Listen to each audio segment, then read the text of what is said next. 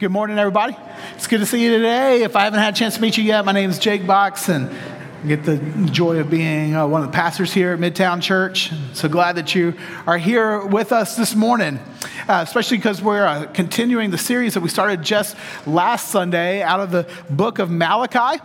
And uh, for some of y'all, that's a, perhaps a, an unfamiliar book of the Bible. It's the uh, last book in the Old Testament. It's, it's uh, you know, not too many people usually you know, kind of do their devotion times in the book of Malachi. And yet, maybe the Bible, I think it, it, says, it is ex- extremely relevant uh, book in, in the Bible. I think it's really, in fact, I think what we'll see today is that it's also a pretty uh, convicting book in the Bible. And so uh, the message, I sh- shared this last week, but the, the kind of summary of the uh, whole message of the book can be summed up with the uh, intro video song that was just playing by the Beatles.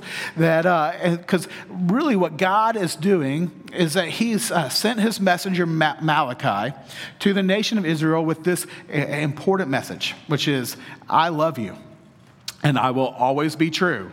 And so, will you please love me do? That's the song, right? And the idea of love me do is this idea that loving God is, is, is active. It's, it's a, love is a verb. like it's something that you do. It's not, and God's saying, don't, don't, just, don't just say you belong to me.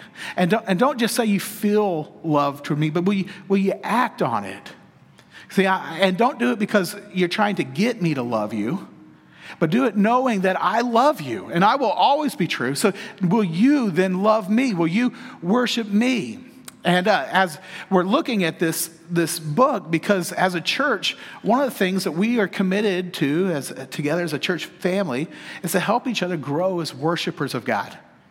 And where we as a church family are helping each other love the Lord our God with all our heart and all our mind, and all our soul, all our strength.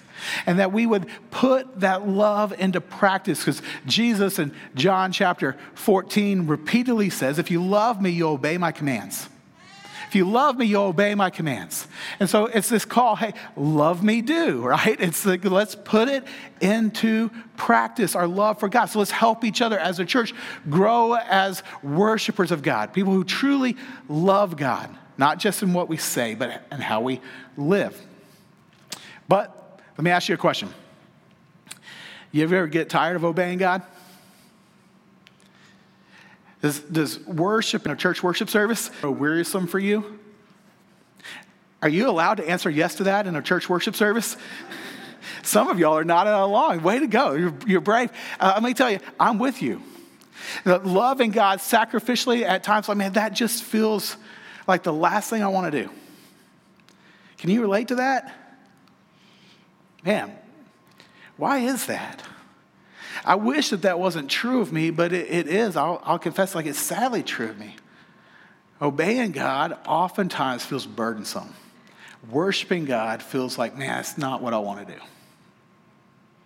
Well, that's where the nation of Israel was when God sent the messenger Malachi to them.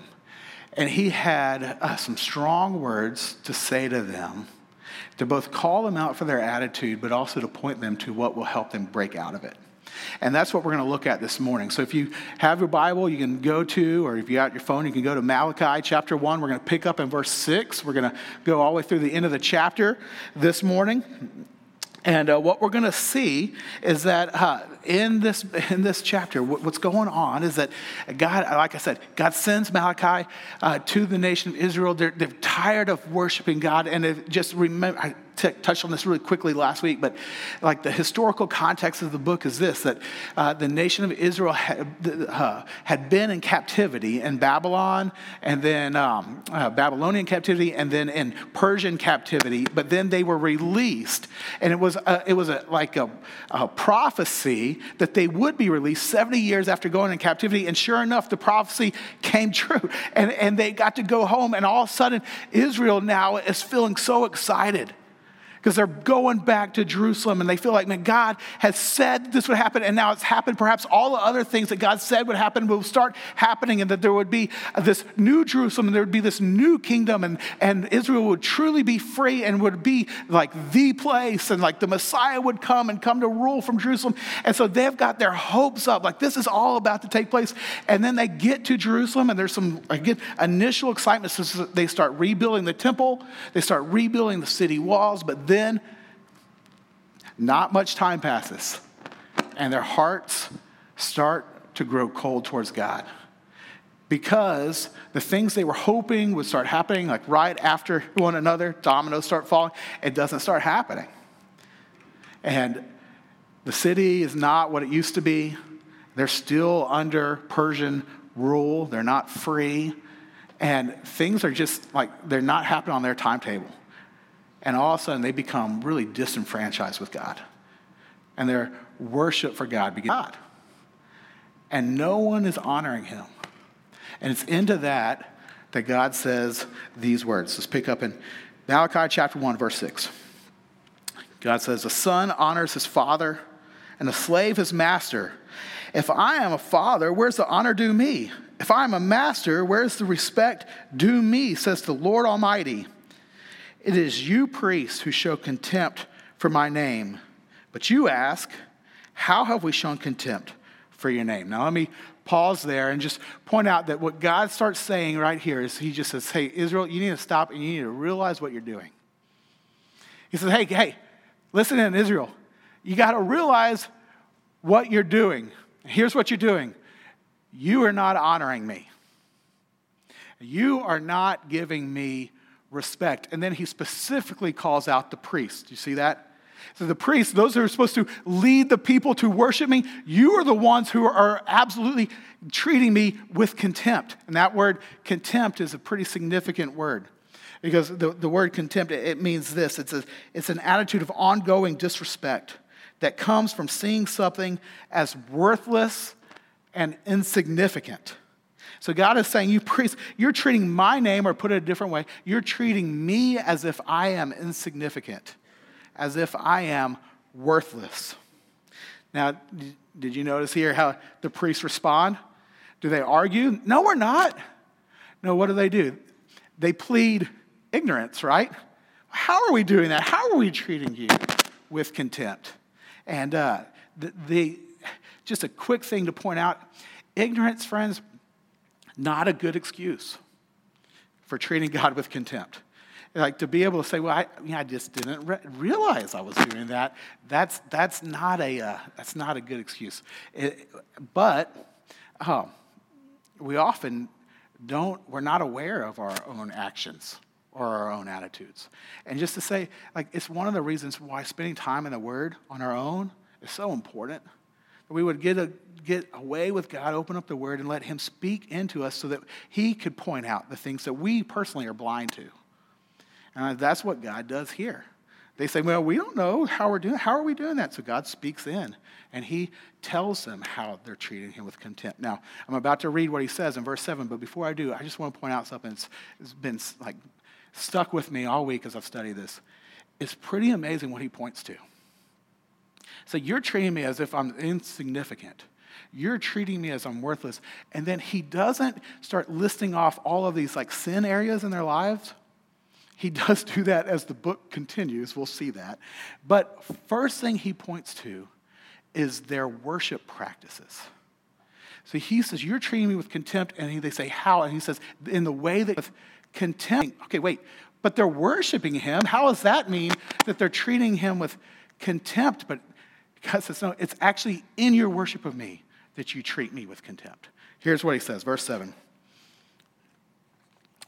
He says, uh, by offering defiled food on my altar. But you ask, How have we defiled you? And by saying that the Lord's table is contemptible. When you offer blind animals for sacrifice, is that not wrong? When you sacrifice lame or diseased animals, is that not wrong? Try offering them to your governor. Would he be pleased with you?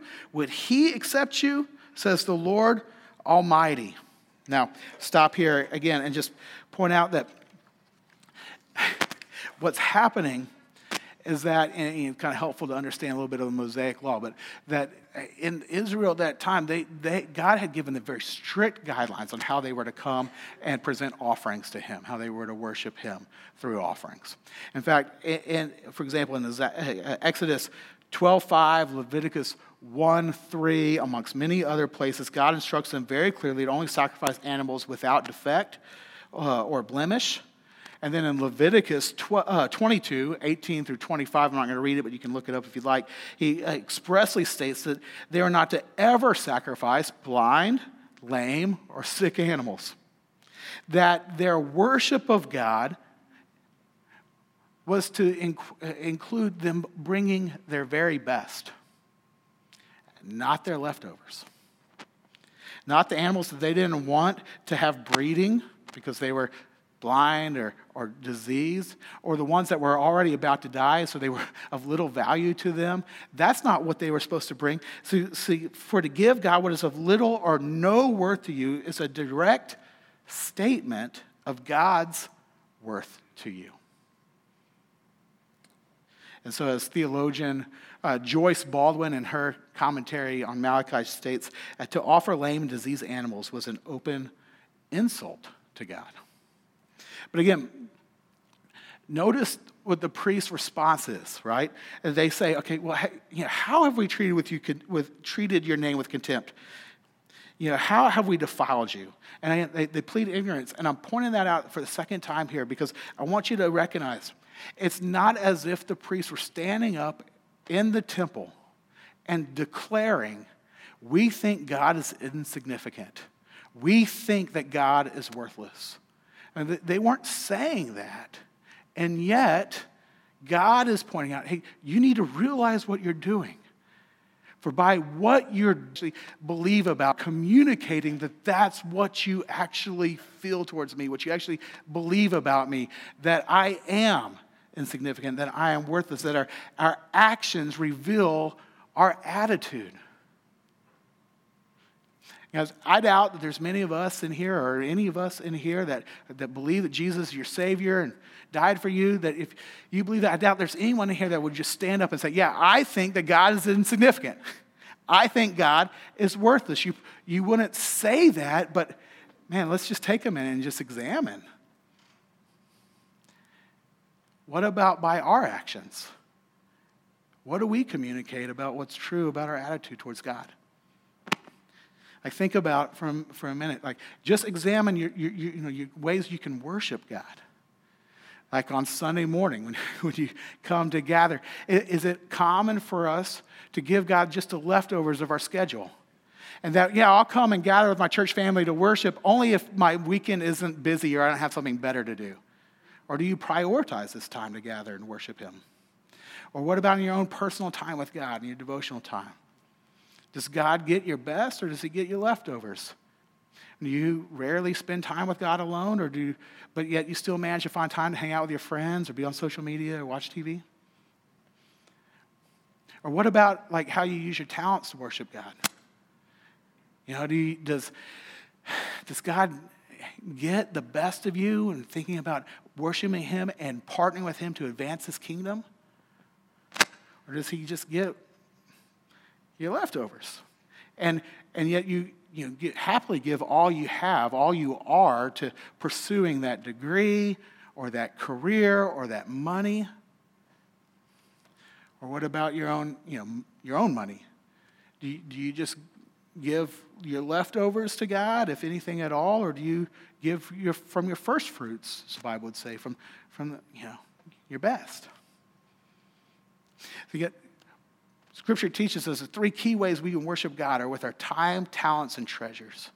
And if you examine your life, would you say, okay, the way that I am using, stewarding those things that points to, man, God is worth much, that He is of great worth to me, or does it, honestly, by looking at your actions, would you say, man, I treat God as if He's insignificant, as if He's, you know, worthless?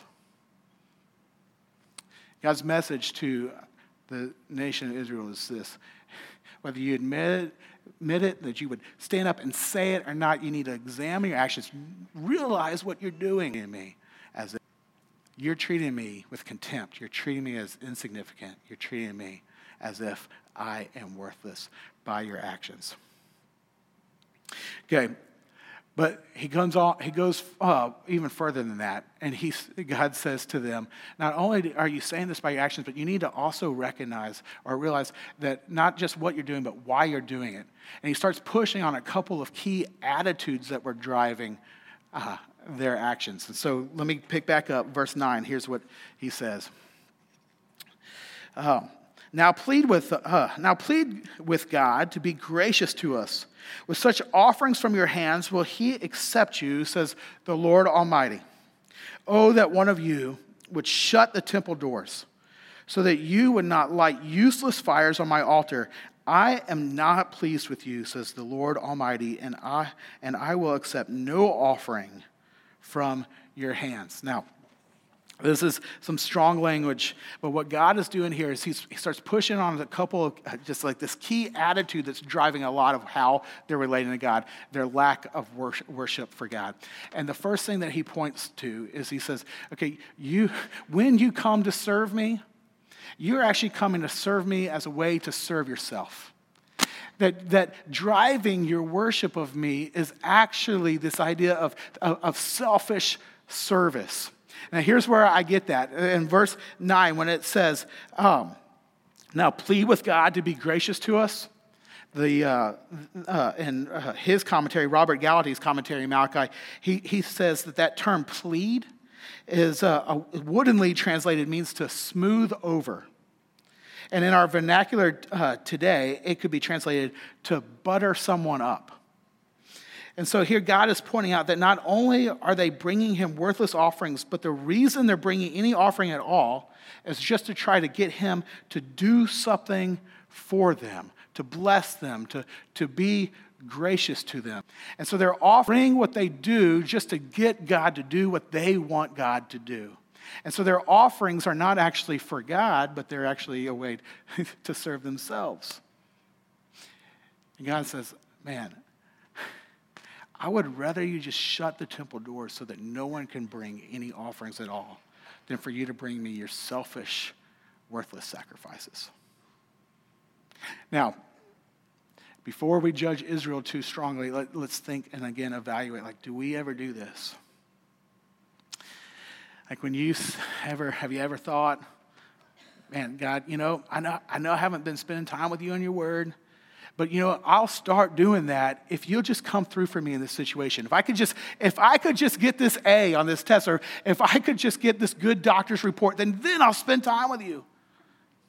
Or have you ever thought, man, God, I know I haven't been giving financially towards advancing your kingdom, but God, I will. I'll start doing that if you could just give me a raise. You give me the raise, I'll start doing that. And when you start making this quid pro quo with God, like, yeah, I'll worship you if you come through for me. And the, your worship for God is not really worship of God at all, it's just selfish service. You don't treat God as an end in himself, but as a means to an end. And God again says, I would just rather you shut the doors. I don't want you to even have a sense that you are worshiping me by bringing these offerings because you're not worshiping me. And I want you to have false confidence. I want you to recognize the attitude that's driving your actions is not worshipful. It's, it's worthless sacrifice, it's selfish service. I think uh, um, it's a, that's a fair response from God. Uh, Krista, my wife, the best thing I can do for her to show her love, out of all the things in the world, is just to write her sweet notes. And she just loves it when I write her sweet notes, especially if I hide them and she finds them. I just, she, like, I've hung the moon when I do that. And so, but if I were to, I haven't done this, but if I were to write her note every single day for a week, let her find them each day, and then at the end of that week, she's talking about how great I am and all the stuff I've done for her, then I say, well, hey, I, you know, I was just, you know, completely unrelated, but I was just wondering, um, now that you feel so good about me, would it be cool if I go have a guy's weekend next weekend?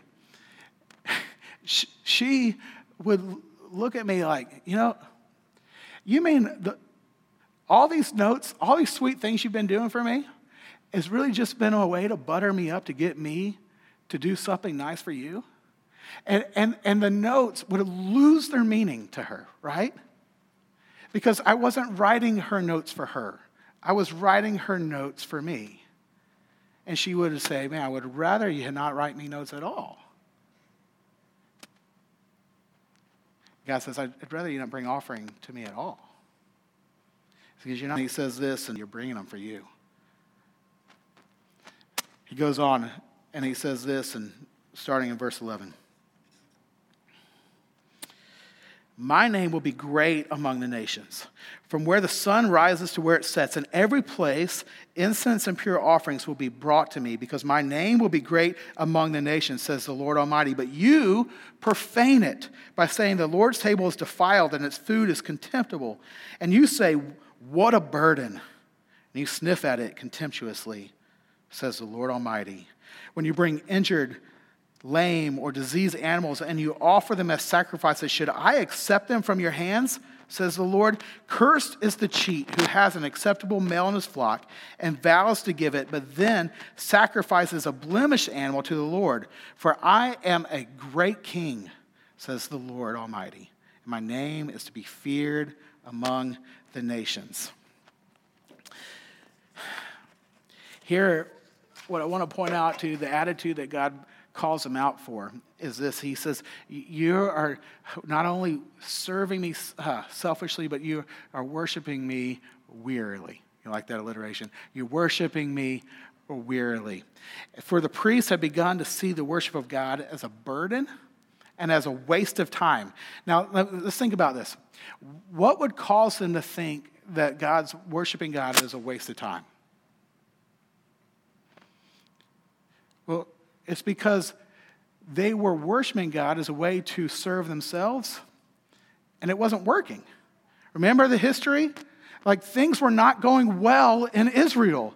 The city was not in, in, in, as good a place as it was prior to the Babylons coming, Babylonians coming and conquering them. The, the place didn't look the same. Uh, and then on top of that, like the rest of these prophecies weren't coming about on their timetable. And so they're just thinking, man, like, God, we're worshiping you, but you're not doing anything for us. And so now this is a waste of time. And now keeping up these rituals of offering these sacrifices day after day, man, it just feels like a burden. And I sniff at it, you know, I snort at it. It's like, psh, what a, what a waste. Because again, they're not serving God for God. They're not worshiping God for God. Here, here's the principle. See, when we make the uh, worship of God all about us, our worship becomes worthless to God and wearisome for us. See, when we make the worship of God all about us, it's worthless to God and it's wearisome for us. Out of it, when our worship for God is, is really like, man, what can I get out of it? Okay, it, is it not common to come on a Sunday morning and feel like, man, yeah, I'll, I'll make time to worship with my church family, but it, I better get something out of this thing, right? I better, I better feel like it was helpful, or else, you know, I'm not going to keep doing it. Or to open up our Bible and say, okay, yeah, God, I'm going I'm to hear from your word, but you know what? Unless I hear something really encouraging or I learn something new or I get something really insightful out of this, then I'm not going to continue to do this. Or in our time in prayer. So, yeah, God, I'll pray. I'll pray, but you know, you better answer my prayers and you better answer them on my timetable or else, you know, I'm just not going to be as committed to praying. And so we, we come and we, we worship in a sense, we're doing the worshipful things, activities, but we're not worshiping God. And again, it's for us. And ultimately, you, if that's your attitude, then in those practices, it'll eventually become wearisome to do. I'm going to quit reading my Bible. I'm going to quit gathering with the church on Sundays. I'm going to quit praying because, you know, I'm not getting everything out of it that I wanted to get out of it. You're doing it for you. Man, that is so convicting to me. It's so, I find it it's so easy to fall into that kind of thinking. Personally, I, I just do that. God says, hey, that's, that's worthless worship and it's wearisome worship. So, what do we do? Like, you know, all perhaps, if you're like me, I've been feeling kind of beat up all week long studying this passage. And Perhaps you feel convicted, like, man, yeah, I fall into that. That's where I am right now. Perhaps you're not, and if you're not, then that's awesome. that's, that's really great. But if, if this is where you are, then like, man, what do we do with this? How, how do we respond when worship gets wearisome and when we make it about us, when obeying God is not something that we're excited about doing, we're not excited about loving, loving Him? Well, the, the, the, the is found right here in this passage. See, the, the, the, the main thing that will cause us to want to worship God for God is when we remember who God is. And you, you notice how it, the passage began in verse 6. Let me go back to it. It starts with this A son honors his father, and a slave his master. If I am a father, where's the honor due me? If I am a master, where's the respect due me? Says the Lord Almighty. See, what's God begin with here? He begins by calling them to realize who He is. Why worship me? Why give me honor? Why give me respect? God says, because I am your father and I am your master. See, God's saying, your worthless and weary worship is a result of forgetting who I am. And friends, I don't, I don't know about y'all, but speaking personally, like that really resonates with me.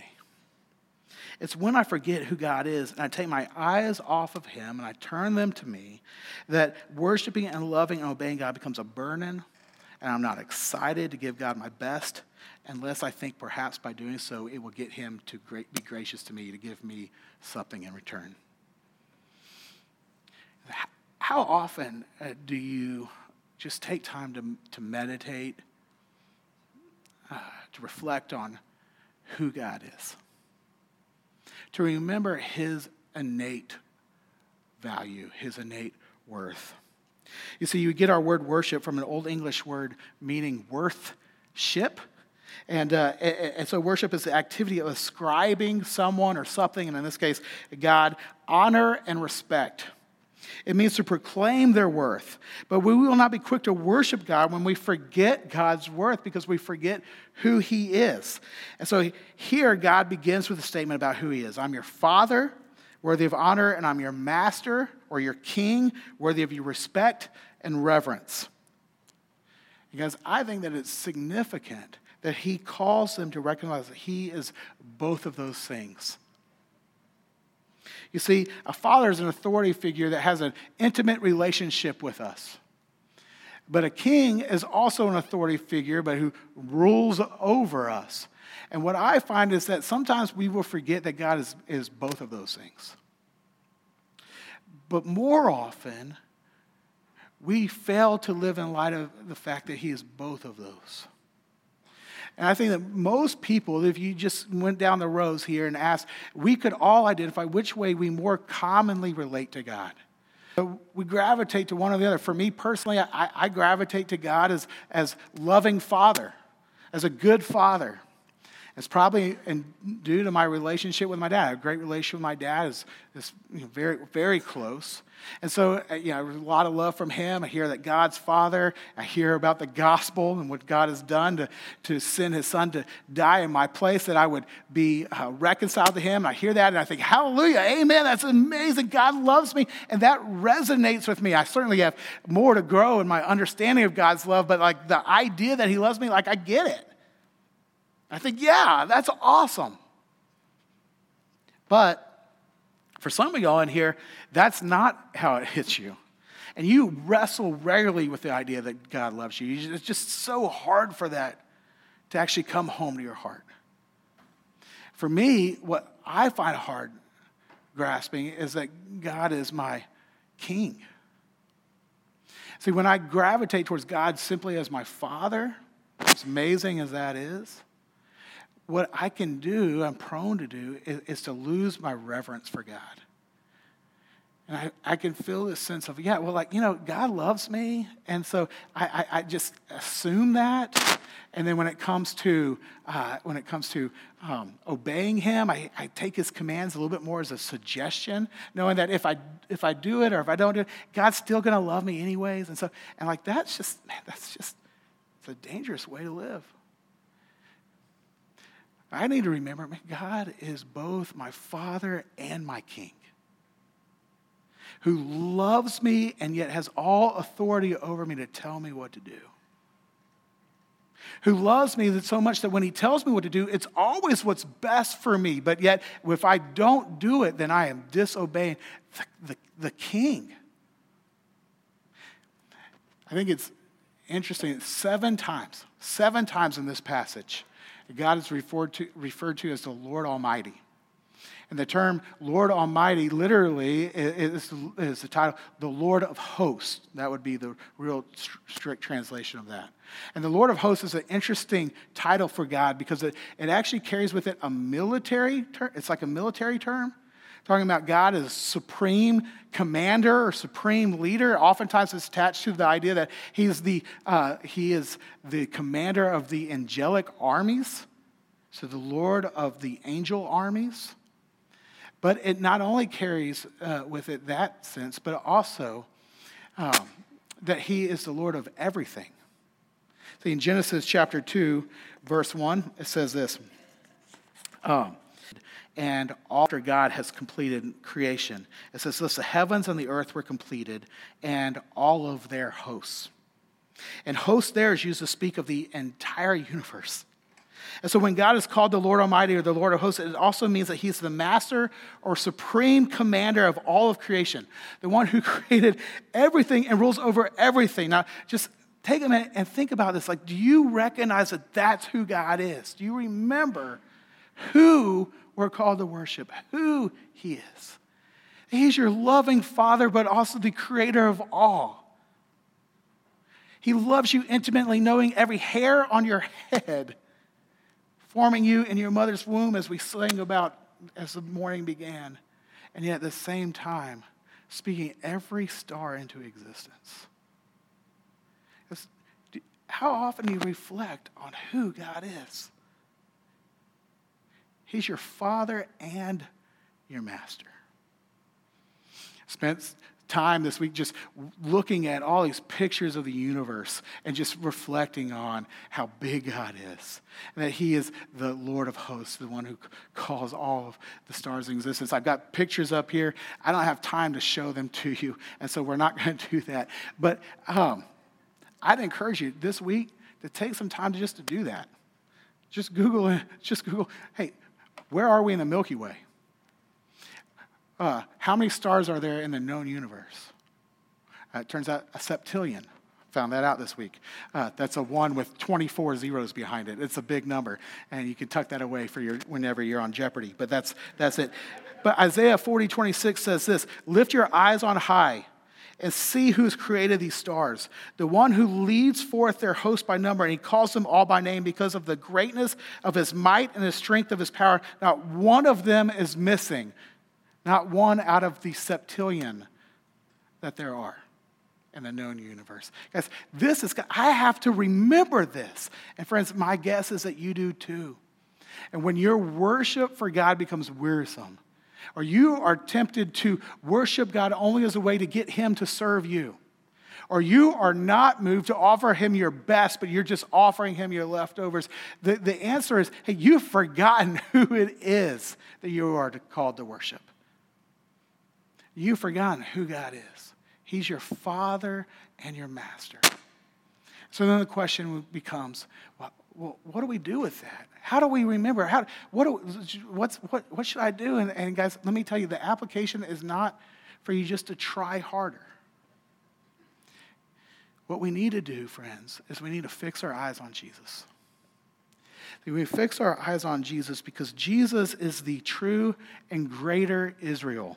The book of Galatians makes that very clear that in, to recognize Israel failed and Jesus did not fail in. So when Israel failed to, to recognize and relate to God according to his worth as his master and father, Jesus did not. In fact, if you looked at Jesus' life, you begin to recognize that he truly related to God as both father and master at the same time. That he called him father over and over and over again, yet he also recognized God as the king.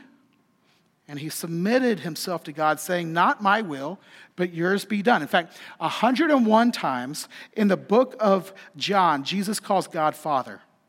And out of those 101 times, over 80 of them are directly connected to God's will. So at the same time, he sees him as the intimate father, but also as the master that should be followed, so much so that Jesus follows despite his own desire, even to the point of death, even death on a cross, as scripture says. Because that's how we should relate to God, but we don't. But Jesus comes and he relates rightly to God on our behalf for us, and then he dies in our place. I brushed by it earlier, but verse 11 in this chapter says this My name will be great among the nations. From where the sun rises to where it sets, in every place incense and pure offerings will be brought to me, because my name will be great among the nations, says the Lord Almighty. And many biblical scholars have remarked ab- about this phrase, pure offerings saying pure offerings will be brought from all the nations to God. And they say that word is significant because it doesn't just mean unblemished, like God was saying you're supposed to bring Israel. It actually is a, a, a finer quality than that. It actually means not just unblemished, but morally pure. Which begs the question how will the nations bring morally pure offerings to God?